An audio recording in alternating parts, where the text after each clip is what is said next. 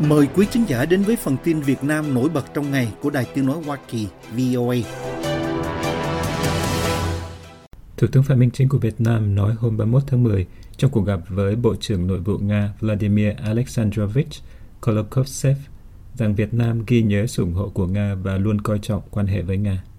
Cổng thông tin chính phủ VGP News dẫn lời ông Chính nói rằng nhà nước Cộng sản ở Đông Nam Á luôn trân trọng ghi nhớ sự ủng hộ, giúp đỡ quý báu, chân tình của Nga đối với Việt Nam trong cuộc đấu tranh giải phóng dân tộc, thống nhất đất nước trước đây và trong sự nghiệp xây dựng, phát triển bảo vệ đất nước ngày nay.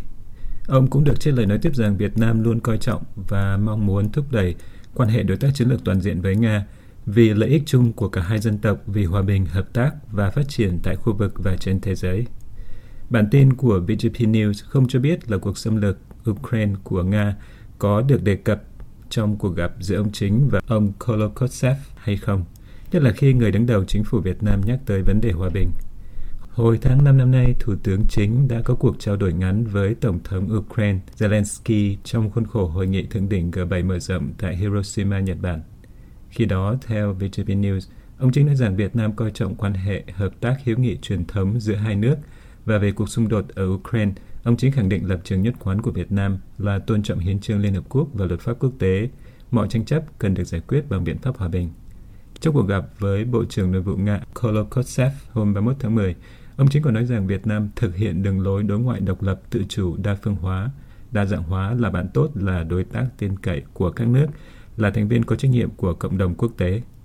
Theo hãng thông tấn TASS, Thủ tướng Chính nói với ông Kolokotsev rằng Việt Nam coi Nga là một trong những đối tác ưu tiên và rằng hợp tác kinh tế thương mại đóng vai trò quan trọng trong quan hệ song phương. TASS đưa tin rằng, theo ông Phạm Minh Chính, hợp tác trong ngành dầu khí năng lượng với Nga vốn chịu các lệnh trừng phạt của quốc tế về cuộc xâm lược Ukraine của Nga đang mang lại kết quả đáng khích lệ. Việt Nam Indonesia vừa đối thoại chính thức về chính sách quốc phòng lần thứ ba tại Hà Nội vào chiều 31 tháng 10, trong đó hai bên chia sẻ tầm quan trọng của việc bảo đảm tự do, an ninh, an toàn hàng hải, hàng không ở Biển Đông và nhất trí phối hợp chặt chẽ và ủng hộ lẫn nhau tại các diễn đàn cơ chế đa phương. Cuộc đối thoại diễn ra dưới sự chủ trì của Thượng tướng Hoàng Xuân Chiến, Thứ trưởng Bộ Quốc phòng Việt Nam và Trung tướng Doni Emmawan Tofanto, Tổng thư ký Bộ Quốc phòng Indonesia, giữa bối cảnh Việt Nam và Indonesia kỷ niệm 68 năm quan hệ ngoại giao và 10 năm quan hệ đối tác chiến lược. Mục tiêu của cuộc đối thoại là nhằm đánh giá kết quả hợp tác quốc phòng giữa Việt Nam và Indonesia trong thời gian qua, kể từ đối thoại chính sách quốc phòng lần thứ hai vào năm 2021 và định hướng hợp tác quốc phòng song phương trong thời gian tới, theo báo Quân đội Nhân dân.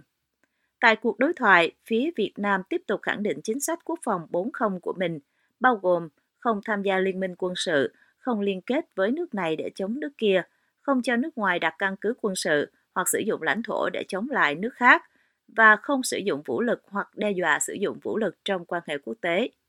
Hai bên cũng đề cao vai trò của ASEAN và các cơ chế do ASEAN dẫn dắt, đồng thời chia sẻ tầm quan trọng của việc bảo đảm tự do, an ninh an toàn hàng hải, hàng không ở Biển Đông. Cả hai phía đều nhấn mạnh đến sự cần thiết phải thúc đẩy cam kết và thực thi tuyên bố về ứng xử của các bên ở Biển Đông, tức DOC, và thúc đẩy đàm phán ký kết bộ quy tắc ứng xử của các bên ở Biển Đông, tức COC.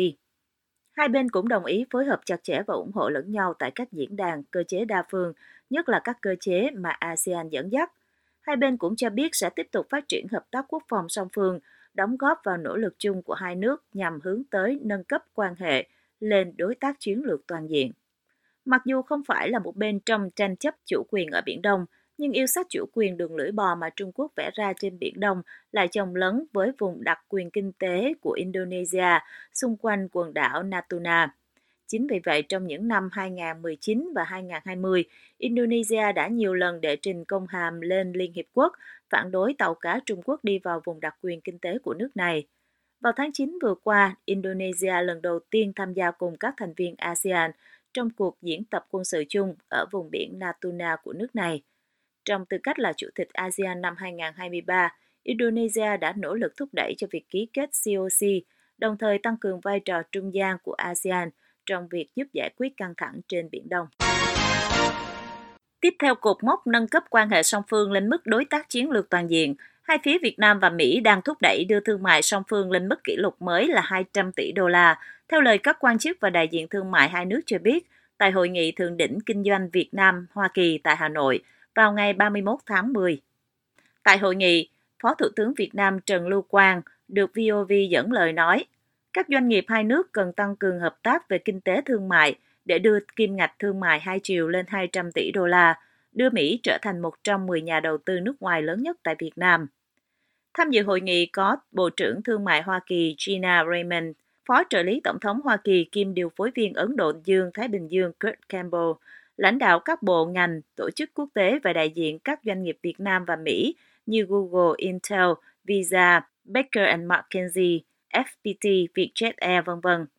Phát biểu qua đường truyền video, Bộ trưởng Raymond nói, Bộ trưởng Thương mại Hoa Kỳ nói, Việt Nam và Hoa Kỳ có chung nhiều cơ hội để tăng cường hợp tác thương mại và đầu tư. Bà cho biết Bộ Thương mại Hoa Kỳ hiện đang nghiên cứu nhiều khuôn khổ để nắm bắt những cơ hội hợp tác trên, trong đó bao gồm giảm bớt những thách thức trong chuỗi cung ứng trong các lĩnh vực quan trọng, từ thiết bị y tế cho đến hàng bán dẫn. Hợp tác về năng lượng sạch để giúp Việt Nam đáp ứng các cam kết về khí hậu và hoàn thiện khuôn khổ kinh tế Ấn Độ Dương-Thái Bình Dương. Giới chức của Bộ Thương mại Mỹ khẳng định Việt Nam là đối tác quan trọng trong những nỗ lực trên. Trong khi đó, Chủ tịch của Hiệp hội Thương mại Hoa Kỳ John Rockhold nói sau khi Mỹ và Việt Nam nâng cấp mối quan hệ, đây là thời điểm quan trọng và cơ hội tuyệt vời để nghiên cứu các cách thức nâng cấp khung chính sách và môi trường kinh tế nhằm thu hút các doanh nghiệp mới và giúp các nhà đầu tư hiện nay phát triển. Về phía Việt Nam, Phó Thủ tướng Trần Lưu Quang cho rằng, sau khi hai nước nâng cấp mối quan hệ, thì tiềm năng, cơ hội hợp tác kinh tế, thương mại, đầu tư giữa Việt Nam và Hoa Kỳ là vô cùng to lớn và là động lực chủ yếu, động cơ vĩnh cửu thúc đẩy mối quan hệ song phương. Ông đại diện cho chính phủ Việt Nam cam kết sẽ tiếp tục tạo thuận lợi để các cơ quan doanh nghiệp Hoa Kỳ triển khai hiệu quả các dự án tại Việt Nam. Hoa Kỳ hiện là đối tác thương mại lớn thứ hai của Việt Nam, trong khi Việt Nam là một trong 10 đối tác thương mại lớn nhất của Mỹ. Sau gần 30 năm thiết lập quan hệ ngoại giao, kim ngạch thương mại song phương đã tăng gần 300 lần, đạt 124 tỷ đô la, khiến Hoa Kỳ trở thành thị trường xuất khẩu lớn nhất của Việt Nam. Mỹ cũng là một trong những nhà đầu tư hàng đầu của Việt Nam với trên 1.300 dự án còn hiệu lực, với tổng số vốn đăng ký đạt 11,8 tỷ đô la, đứng thứ 11 trên 43 quốc gia và vùng lãnh thổ đầu tư vào Việt Nam. Bộ trưởng Giáo dục và Đào tạo Nguyễn Kim Sơn hôm 1 tháng 11 cho biết rằng năm tới Việt Nam sẽ tuyển sinh khoảng 1.000 sinh viên lĩnh vực thiết kế vi mạch bán dẫn và khoảng 7.000 trong các lĩnh vực liên quan. VnExpress dẫn lời ông Sơn nói trong một phiên thảo luận ở Quốc hội về tình hình kinh tế và xã hội rằng con số này sẽ tăng dần từ 20 đến 30% mỗi năm. Quan chức này nói thêm rằng đào tạo nhân lực ngành bán dẫn là trọng trách sứ mệnh của ngành giáo dục để phục vụ công nghiệp hóa, hiện đại hóa và đổi mới công nghệ đón đầu từ nước ngoài vào Việt Nam. Báo điện tử này dẫn dự báo của chính phủ cho biết rằng nhu cầu nhân lực ngành bán dẫn cần 50 đến 100 nghìn người đến năm 2030. Ông Sơn được VnExpress dẫn lời nói tiếp rằng ông đã nhận chỉ đạo của Thủ tướng Phạm Minh Chính và ngành giáo dục sẽ ưu tiên cho nhóm nhân lực thiết kế vi mạch bán dẫn. Bộ trưởng Giáo dục và Đào tạo thông báo về kế hoạch tuyển nhiều sinh viên ngành bán dẫn khoảng 2 tháng sau khi Việt Nam và Hoa Kỳ ra tuyên bố chung nhân chuyến thăm của Tổng thống Joe Biden, trong đó nói rằng hai bên ghi nhận tiềm năng to lớn của Việt Nam trở thành quốc gia chủ chốt trong ngành công nghiệp bán dẫn. Theo văn bản này, ông Biden và Tổng bí thư Đảng Cộng sản Việt Nam Nguyễn Phú Trọng ủng hộ sự phát triển nhanh chóng của hệ sinh thái bán dẫn tại Việt Nam và hai bên sẽ tích cực phối hợp nhằm nâng cao vị trí của Việt Nam trong chuỗi cung bán dẫn toàn cầu – Tuyên bố chung nói rằng Việt Nam và Hoa Kỳ tuyên bố khởi động các sáng kiến phát triển nguồn nhân lực trong lĩnh vực bán dẫn, trong đó chính phủ Hoa Kỳ sẽ cấp khoản tài trợ gieo mầm ban đầu trị giá 2 triệu đô la cùng với các khoản hỗ trợ từ chính phủ Việt Nam và khu vực tư nhân trong tương lai.